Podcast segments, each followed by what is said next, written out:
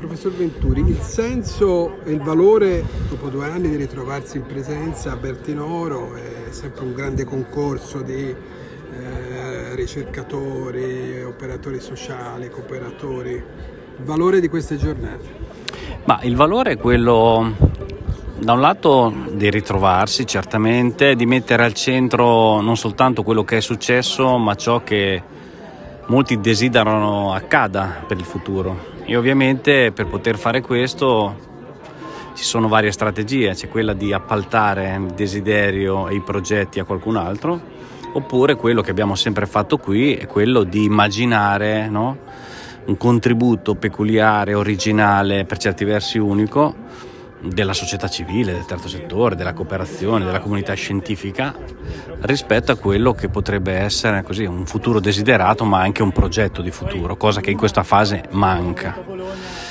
Quindi ritrovarsi è importante perché in qualche modo rigenera eh, il fatto di poter, di poter attivare, riattivare relazioni, ma è anche un modo per rialimentare un po' un pensiero pensante Abbiamo passato due anni in cui l'emergenza ci ha fatto molta paura e quando c'è paura non si coopera e quando c'è paura aumenta così la tensione all'individualismo o alla delega. No?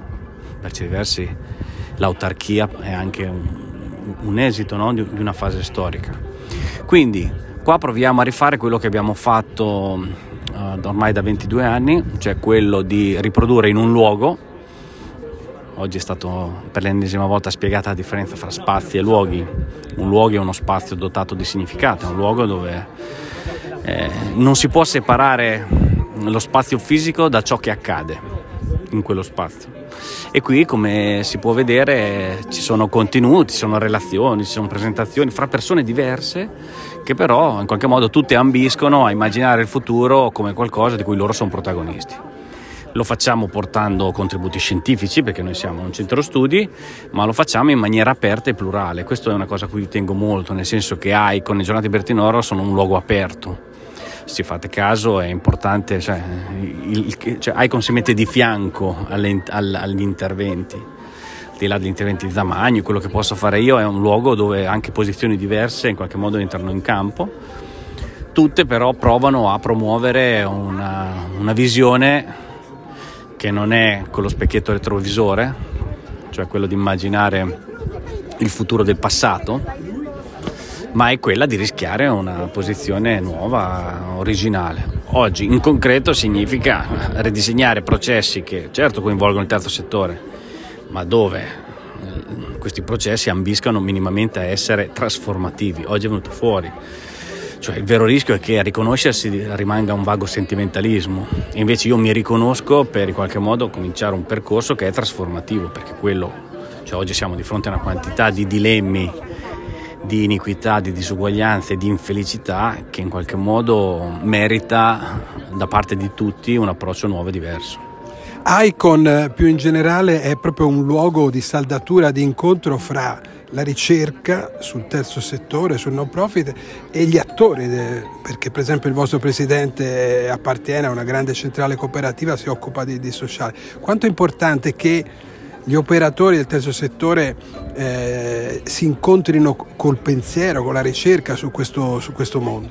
È fondamentale perché eh, il rischio è quello di, anche qui, immaginare che il cambiamento possa nascere soltanto dalla competenza competenza è necessaria, ma non è sufficiente. Ciò che è in grado di animare e attivare un reale cambiamento e quindi di trasformare è la capacità e la capacità è competenza più motivazione. Oggi Zamagni parlava no, di una visione acquisitiva e espressiva del lavoro, come per dire che comunque no, cioè quello che devo fare è quello che desidero fare. Ecco, il, il, ruolo di Icon non è solo quello di mettere in circolo e diffondere conoscenza, ma anche stimolare il pensiero critico, stimolare diciamo, un giudizio, stimolare diciamo, una domanda grande intorno ai problemi anche piccoli e concreti. E sono due elementi fondamentali per il terzo settore. Perché? Perché il rischio è che il terzo settore un po' si appiattisca su logiche prestazionali o utilitaristiche o comunque anche solo legittimamente altruistiche, ma che in qualche modo perda molto quello che è il suo DNA. cioè il valore del terzo settore, con tutto nella sua biodiversità, non sta appena nel fare cose sociali o cose buone.